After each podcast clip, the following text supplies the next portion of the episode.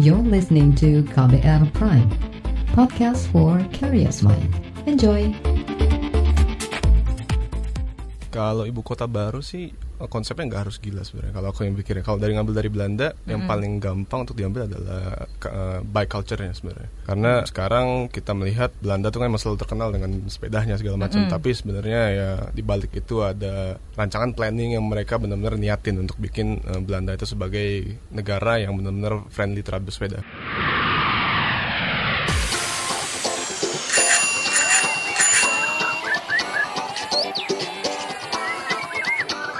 Imagine Imagine Oke, kita jumpa lagi di podcast Imagine yang kali ini membahas soal the new mobility clean and smart transport. Nah, kalau sebelumnya kita mengupas soal pertimbangan apa aja sih yang harusnya ada di ibu kota yang baru gitu ya. Kini kita kupas lebih lanjut soal bagaimana sih cara mewujudkannya gitu. Nah, masih bareng dengan narasumber kita di studio ya, ada co-founder Transport for Jakarta dan Adrian Syah Yasin Sleman. Nah, masih bareng Yasin juga ada Mbak Hana Pertiwi dari Transport Planning tadi yang benar yang gimana saya lupa lagi nama jabatannya ini. Apa Mbak tadi Mbak? Transport Planning Section Head. Nah, Transport Planning Section Head dari PT MRT Jakarta. Gitu ya, benar ya? Benar-benar. ini gimana nih penumpang MRT kita yang tadi akhirnya pindah pindah dari apa sih sebelumnya di trip pakai apa nih? Ojek. Ojek. Biasanya. Ojol ya? Uh, uh, atau mobil, nah, uh, uh, nebeng, jadi, oh. MRT gitu sekarang gitu ya jadi beralih. Sekarang, oh, jadi kalau ada kesempatan untuk bisa naik MRT itu kayak girang banget gitu. Uh. Kalau bikin meeting gitu yang deket ini dong MRT gitu. Oh iya. Oh Biar... sampai pindahin kantor supaya deket stasiun MRT coba. Mantap. Hmm.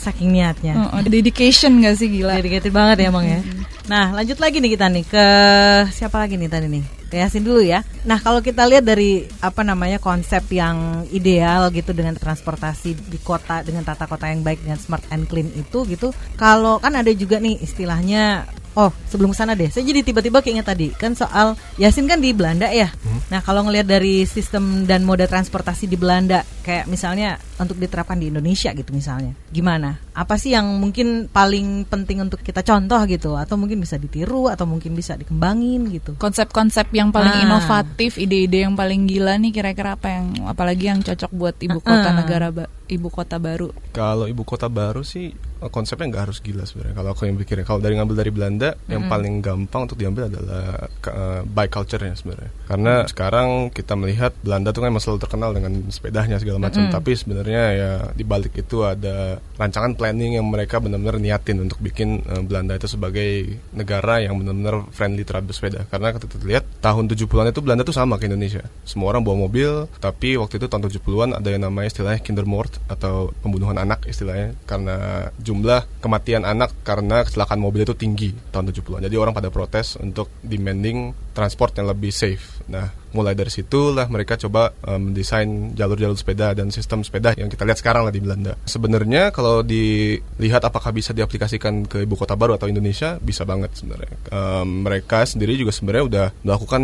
banyak data sharing. Jadi nggak cuma di Belanda, mereka juga membantu negara lain seperti di Amerika juga mereka bantu bagaimana caranya mengaplikasikan bike culture yang baru ini. Dan di Indonesia di ibu kota baru dan itu bisa banget misalkan. Karena kalau kita melihat sepeda itu sebenarnya kan kalau kita melihat uh, desain yang baru nih kotanya katanya bakal agak compact dan high density which means uh, semua aktivitas pasti akan dilakukan dalam jarak yang dekat jadi misalkan kita dari rumah mau ke kantor mau belajar mau belanja segala macam itu harusnya sesuai konsep yang telah disebutkan bakal berada di ya, jarak yang nggak terlalu jauh. Nah, sepeda ini bisa sekali digunakan ya. karena kalau kita pertama kali bicara jalan kaki dulu deh, uh, orang rata-rata itu memang melihat jalan kaki itu nyaman kalau di Indonesia biasanya 500 meter biasanya udah agak males. Tapi sepeda ini sebenarnya bisa uh, menjadi ekstensi dari itu. Kalau sesuai teori sih katanya Sampai seberapa jauh kalau sepeda kan kita keluhan yang hmm. selalu kita dengar panas ya. gitu. Gitu gimana? Kalau sepeda kalau sesuai teori-teori TOD yang biasa diumumkan di Belanda itu biasanya jadi 2 km.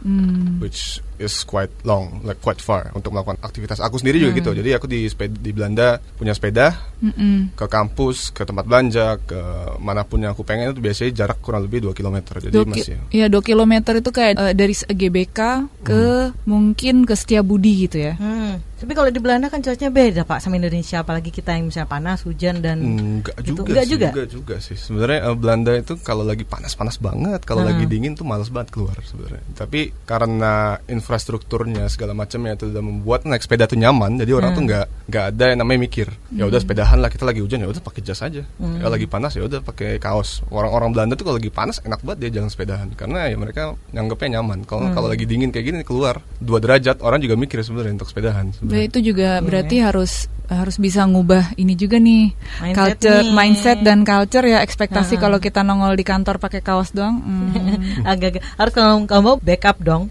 backup baju ya kan. Jadi kirim pakai mobil loh sama gitu. Nah kalau Mbak Hana gimana? Kalau ada tanggapan nggak soal itu? Terutama kalau lebih jauh jaraknya berarti kan harus ada moda transportasi lain di di sini berarti MRT dan sebagainya ya. Betul, tapi kalau misalnya aku boleh mengulang dari awal, kayak apa sih yang sebenarnya diperlukan untuk membuat atau sistem transportasi di ibu kota baru ini? Yang pertama yang perlu diubah adalah paradigma berpikirnya kita dulu nih. Kita mau membangun sesuatu ini, yang mana nih yang mau diprioritaskan? Mau orang kah? Mau sepeda kah mungkin? Atau mau mobil kah? Atau bus? Atau mau yang apa gitu? Jadi kita harus menentukan dulu. Kalau misalnya dilihat dari Indonesia sekarang banyak mobilnya, sepertinya dulu pendiri-pendiri kita memutuskan untuk memprioritaskan mobil nih. Nah, mungkin kalau misalnya kita tahu sekarang ternyata lebih nyaman nih kalau kita bisa ke mana-mana jalan kaki, lebih enak nih kalau kita ke mana-mana bisa sepedaan, atau lebih enak nih kalau kita ke mana-mana bisa naik MRT. Nah, mungkin prioritas itu yang harus kita ubah atau paradigma itu yang kita ubah dari pemerintahnya dulu, seperti apa desainernya, dan juga masyarakatnya juga diedukasi. Sekarang ini kan kalau misalnya pernah dengar mungkin ya kan kita pemerintah lagi membangun banyak trotoar nih, trotoar dilebarkan. Pasti komentar pertama orang-orang atau bisa dulu sebut netizen adalah,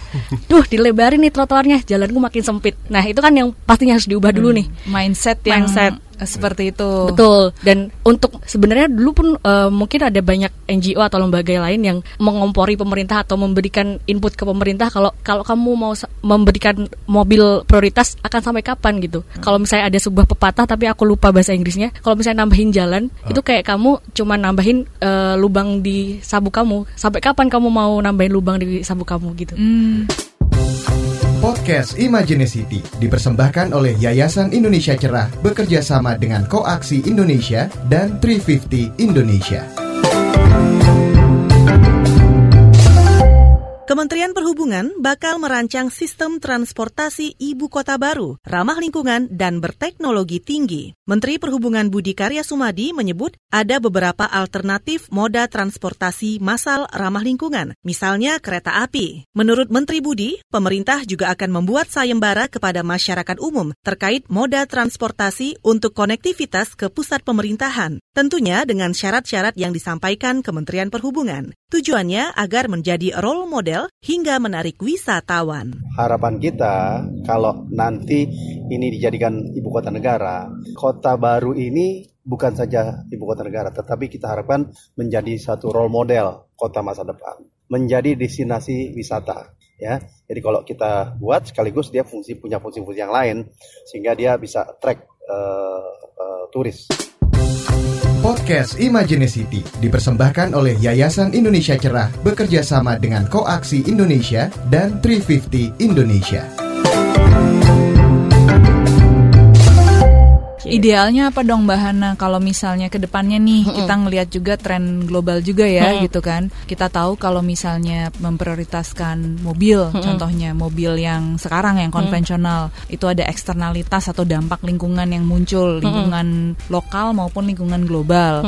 Kita juga tahu tapi kalau misalnya kita tidak melihat kondisi yang ada sekarang ya kan lokasi ibu kota baru itu kan sebenarnya juga ada orang juga di sana kan Betul. dan mereka punya habit mungkin Betul. gitu kan dan juga orang-orang yang akan pindah di sana adalah orang-orang dari Jakarta juga Betul. gitu yang mungkin bawa habit kebiasaan naik sepeda motor atau naik mobil pribadi itu itu gimana jadi dilema banget ya Mbak ya kita mau Betul. ngikutin apa yang ada sekarang atau kita menerapkan semacam prinsip ideal masa depan itu harusnya seperti apa gitu. Nah, kalau menurutku sih tetap prinsip idealnya. Cuman baik lagi nih, kalau misalnya kita ngomongin uh, transportasi planning atau perencanaan transportasi, kita nggak bisa semerta-merta langsung aku mau ini, aku mau itu nggak. Kita harus semuanya dari planologinya dulu nih. Tata kotanya mau dibuat seperti apa? Seperti tadi disampaikan, kita pasti akan membuat Kalau ibu kota baru kan pasti lingkungannya masih kecil, masih enak buat diatur mana yang mau jadi kantor, mana yang mau jadi rumah sakit, mana yang jadi pemukiman. Nah, jarak-jarak itu yang dipertimbangkan sehingga aksesnya yang dipertimbangkan itu didesain lebih nyaman juga untuk jalan kaki. Utamanya pasti berjalan kaki dulu menurutku karena semua orang pasti bisa berjalan kaki. Pun misalnya teman-teman yang penyandang disabilitas pun ada akses untuk bisa berjalan, entah itu menggunakan kursi roda atau sebagainya. Kalau sepeda kan belum tentu semua orang punya, belum tentu semua orang bisa gitu. Nah, menurutku berja- berjalan kaki dulu. Kemudian selanjutnya kalau misalnya lebih jauh atau tidak terlalu jauh bisa menggunakan sepeda. Kemudian yang berikutnya baru angkutan umum nih. Nah, kalau misalnya memang si ibu kota baru ini agak jauh dari bandara misalnya, itu bisa menggunakan kereta. Nah, kereta bandara di Jakarta ini udah menjadi contoh yang baik sebenarnya. Atau bisa jadi dengan MRT gitu. Tetap sebenarnya kalau karena backbone transportasi memang harusnya transportasi yang massal gitu. Yang massal. Eh, jadi harus yang besar, yang muatannya banyak, kemudian yang cepat gitu. Gak mungkin orang dari bandara mau ke ibu kota baru nih harus nunggu setengah jam kan kelamaan ya kayak gitu-gitu. Nah itu yang harus dipertimbangkan. Kemudian kalau misalnya ada transportasi massal yang gede banget, tapi kan nggak mungkin itu bisa menjangkau sampai ke ujung nih. Yang tadi disampaikan sama Mas Yasin, ada namanya first mile, last mile-nya. Jadi setelah kita dari transportasi massalnya itu jalan ke tempat yang kita mau menggunakan apa? Apakah bisa jalan kaki, ataukah bisa menggunakan angkot, atau menggunakan bus seperti Transjakarta, atau yang lain? Nah itu yang perlu dipertimbangkan. Angkot Jadi, itu masih ini ya, masih bisa diperhitungkan juga untuk tadi first mile last mile itu. Tentu masih. Sebenarnya kenapa angkot masih bisa dipertimbangkan karena dia lebih kecil. Transjakarta kan paling paling kecilnya ukuran 7 meter. Ini teknis banget ya. 7 meter, 7 meter kalau misalnya masuk ke gang-gang kan agak susah nih radiusnya. Nah, kalau misalnya angkot kan kayak mobil kecil aja gitu. Jadi bisa ke mana-mana. Tapi angkotnya harusnya harus yang direvitalisasi misalnya dengan adanya AC atau mungkin informasi-informasi yang layak seperti bus lah. Jangan angkot-angkot yang kondisinya seperti sekarang. yang gitu. kita nggak tahu datangnya kapan, perginya kapan, berangkatnya kapan, ngetem Hmm, lama nggak bau rokok panas gitu kan nggak nggak pakai bensin lah, harusnya pakai listrik ya. Betul. sekarang ya. Nah, nah yang berikutnya itu menurut saya adalah semua transportasinya jika nanti ada private car atau kendaraan pribadi lainnya nggak cuma mobil, itu harusnya dengan listrik sih. di ibu kota baru ya. Ibu kota Jadi kalau baru. yang pakai bensin nggak boleh masuk. Iya, mungkin nggak boleh nggak eh, kita suruh parkir di luar bisa, gitu. bisa. Kita suruh parkir di luar ganti gitu. Nah, atau mungkin kalau misalnya ada tempat parkir yang disediakan, ya 70%-nya untuk electric car, yang 30%-nya untuk yang mobil-mobil biasa. Oh, jadi lama-lama orang juga beralih, Beralih. ya. Kalau Jadi- misalnya saya ASN dipindahin ke ibu kota baru ya Mm-mm. saya ya belinya mobil listrik lah gitu. Kalau nggak nggak bisa parkir gitu Betul. kali ya. Agak dipersulit, jadi lama-lama dia ah ya udah deh gue beli gitu. Hmm. Bisa banget ya kayak gitu ya. Bisa nggak sih Yasin? Bisa banget. Sebenarnya kalau misalkan bicara soal pembatasan kendaraan di banyak negara sebenarnya udah dilakukan itu. Jadi misalkan di London ada yang namanya uh, low emission zone, ultra low emission zone. Jadi sekarang mereka tuh benar-benar membatasi city centernya hanya untuk mobil-mobil yang udah hybrid atau bahkan nanti ke depannya mereka bahkan menutup city center London itu cukup untuk uh, apa namanya mobil listrik. Di Jerman juga sama. Sekarang di Jerman malah lebih nationwide. Jadi nationwide di Jerman itu semua kendaraan yang terdaftar itu harus ikut uji emisi dan mereka dikasih levelnya tuh 1 sampai 4. Nah, uh, ma- mayoritas kendaraan yang boleh masuk kota itu cuman uh, yang kodenya 4 yang which is udah Euro 6 atau udah hybrid atau listrik biasanya. Sekarang di mana-mana udah mulai. Di ibu kota baru uh, mungkin kalau misalkan from scratch lebih mudah lagi untuk diaplikasikan. Hmm, dari tadi kita membicarakan usernya tuh adalah ya saya dan kamu gitu orang biasa. Bagaimana dengan misalnya commercial operator kayak misalnya untuk logistik ya orang yang butuh transport eh, logistik untuk ya kebutuhan komersial gitu restoran dan sebagainya itu itu idealnya pakai apa dan bagaimana cara mengintegrasikan itu gitu ke dalam planning transportasi. Kalau ngomong logistik juga sebenarnya sama. Kalau misalkan aku ngambil contoh dari Belanda lagi ya, eh, memang eh, di sana yang di demand untuk merubah eh, emisinya itu nggak cuma kendaraan biasa, jadi semuanya. Hmm. Jadi kalau misalkan kita lihat di Belanda, most eh, logistik vehicle itu juga sebenarnya udah emisinya itu bahkan mungkin lebih bagus dari mobil-mobil Indonesia banyak kan. Karena mereka juga di demand untuk eh, merubah sistem kendaraan mereka untuk lebih ramah lingkungan. Sekarang pun juga di Eropa sudah mulai banyak yang namanya mengembangkan ya truk listrik, eh, truk yang hybrid. Jadi sekarang kemarin baru aku baca di Jerman itu eh, lagi trial jalan tol dengan pantograf listrik. Jadi kendaraan kayak truk itu bisa pakai pantograf listrik itu sepanjang jalannya untuk menghemat energi yang mereka bisa keluarkan. Nah, itu sebenarnya bisa banget diterapkan di Indonesia. Kalau misalkan misalkan niat ya. Jadi kayak otomatis gitu ya rutenya dia adjust apa gitu supaya dia hemat ya. Ya. Tapi berarti konsekuensinya balik lagi ke yang tadi Hana bilang ya tata kotanya mesti ketat ya peraturannya ya. Karena kan kalau misalnya diimajinasikan di ibu kota baru berarti kan nggak semuanya dibangun jalan yang bisa diakses mobil gitu kan. Karena kan mau dorong orang untuk jalan dan pakai transportasi umum. Ya berarti kayak restoran gitu ya nggak boleh kayak sekarang ya. Kalau di Jakarta kita masuk ke daerah perumahan tiba-tiba kok kanan banyak bakuan Malang apa apa gitu banyak restoran rumah yang berubah jadi restoran ya. Berarti kalau gitu emang harus ketat juga ya Harus pengaturan ketat, tata betul. kotanya ya. Itu jadi kembali lagi ke visi awalnya. Jadi sebenarnya mobilitas yang diinginkan tuh apa? Karena kalau aku lihat ya, eh, sebenarnya masalah utama di Indonesia sekarang itu sebenarnya lebih ke arah car dependency. Jadi semua orang di Indonesia itu mostly dependent sama yang namanya kendaraan. Nggak bisa yang namanya kita mau ke mana-mana tuh harus mikir dulu kan. Eh, nah di Eropa yang sekarang mereka coba lakukan adalah untuk mengurangi eh, dependensi terhadap kendaraan bermotor ini. Jadi mereka coba desain ya sistem transportasi umum yang lebih bisa digunakan, yang lebih aksesibel, terus eh, sistem first mile last mile ya gimana Terintegrasi lah ya. terintegrasi. Jadi eh, sebenarnya yang harus ditekankan di ibu kota baru ini eh, adalah orang di sana yang tinggal di sana tuh nggak perlu lagi yang namanya dependent dengan kendaraan eh, bermotor. Jadi mereka nggak perlu punya kendaraan sendiri untuk ke mana-mana. Sekarang kalau misalnya lihat bermasalahan di Amerika, eh, contoh mereka karena tata kotanya itu sangat berprioritas pada mobil, akhirnya eh, semua jarak itu dihitung dengan ya ke mana mobil itu bisa bergerak. Jadi kenapa kalau misalkan kita lihat di Amerika itu ada namanya suburbanization, Em, jadi kota-kota mereka itu punya padatan penduduk yang rendah karena semua orang bisa bawa mobil dan akhirnya berdampak pada macet. Sebenarnya macet itu permasalahan yang bergerak dari car dependency ini. Jadi kalau di Indonesia menurutku yang harusnya difikirkan mulai berubah lah. Jangan jangan lagi ngomong yang namanya cara yang mengurangi macet. Lebih ke arah caranya bagaimana kita bisa nggak dependent sama mobil. Oh jadi digeser pem- ininya cara Ya. pembahasannya ya karena Ya. selama ini selalu solusi apa pun itu dibuat untuk mengatasi macet. Ya, Itu kan mengatasi mobilnya. Kita kalau misalkan udah nggak car dependent, mau macet pun kita nggak masalah karena kita punya opsi lain untuk pergi ke mana pun itu. Harus didukung dengan transportasi yang baik juga. Podcast Imagineity dipersembahkan oleh Yayasan Indonesia Cerah bekerja sama dengan Koaksi Indonesia dan 350 Indonesia.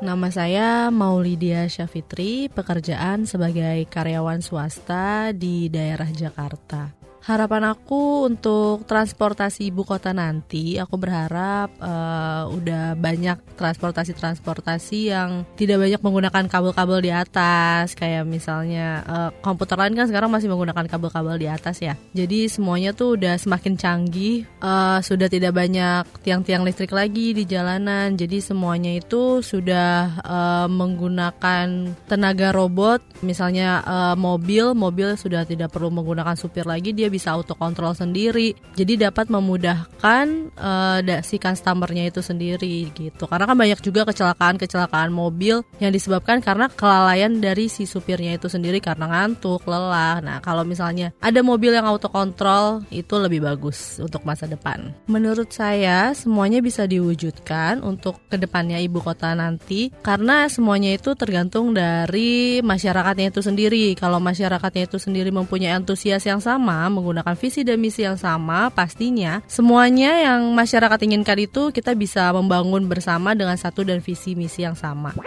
Ya, nama saya Dede Pandu Haryono. Saat ini eh, saya bekerja sebagai salah satu karyawan swasta di daerah Jakarta Pusat, tepatnya lebih di Menteng. Saya ingin nanti transportasi di ibu kota sekarang tuh lebih maju dibandingkan yang sekarang, lebih tertib dan lebih teratur. Contohnya kalau kayak misalkan nanti nih mungkin pemerintah bisa eh, bikin peraturan untuk jarak dekat, jarak dekat ke suatu tempat itu dengan jalan kaki, itu tidak menggunakan angkutan umum gitu. Angkutan umum hanya digunakan untuk jarak jauh biar lebih kayak disiplin segala macam dan tentunya itu harus perlu disupport dari masyarakatnya juga sih seperti itu. Jadi kalau menurut saya kendaraan pribadi itu mungkin bisa digunakan untuk yang jarak jauh aja ya. Jarak jauh itu bisa digunakan. Tapi kalau misalnya kayak deket kayak misalnya cuma berapa kilo sih kalau menurut saya ya itu lebih baik sih pakai jalan kaki aja sih atau nggak bisa menggunakan sepeda itu lebih eh, lebih efektif juga mengurangi polisi yang ada di Jakarta juga sih kalau menurut saya. Yang pasti kalau menurut saya kalau menggunakan sepeda tuh kita bisa jadi lebih sehat. Itu yang pertama. Yang kedua itu di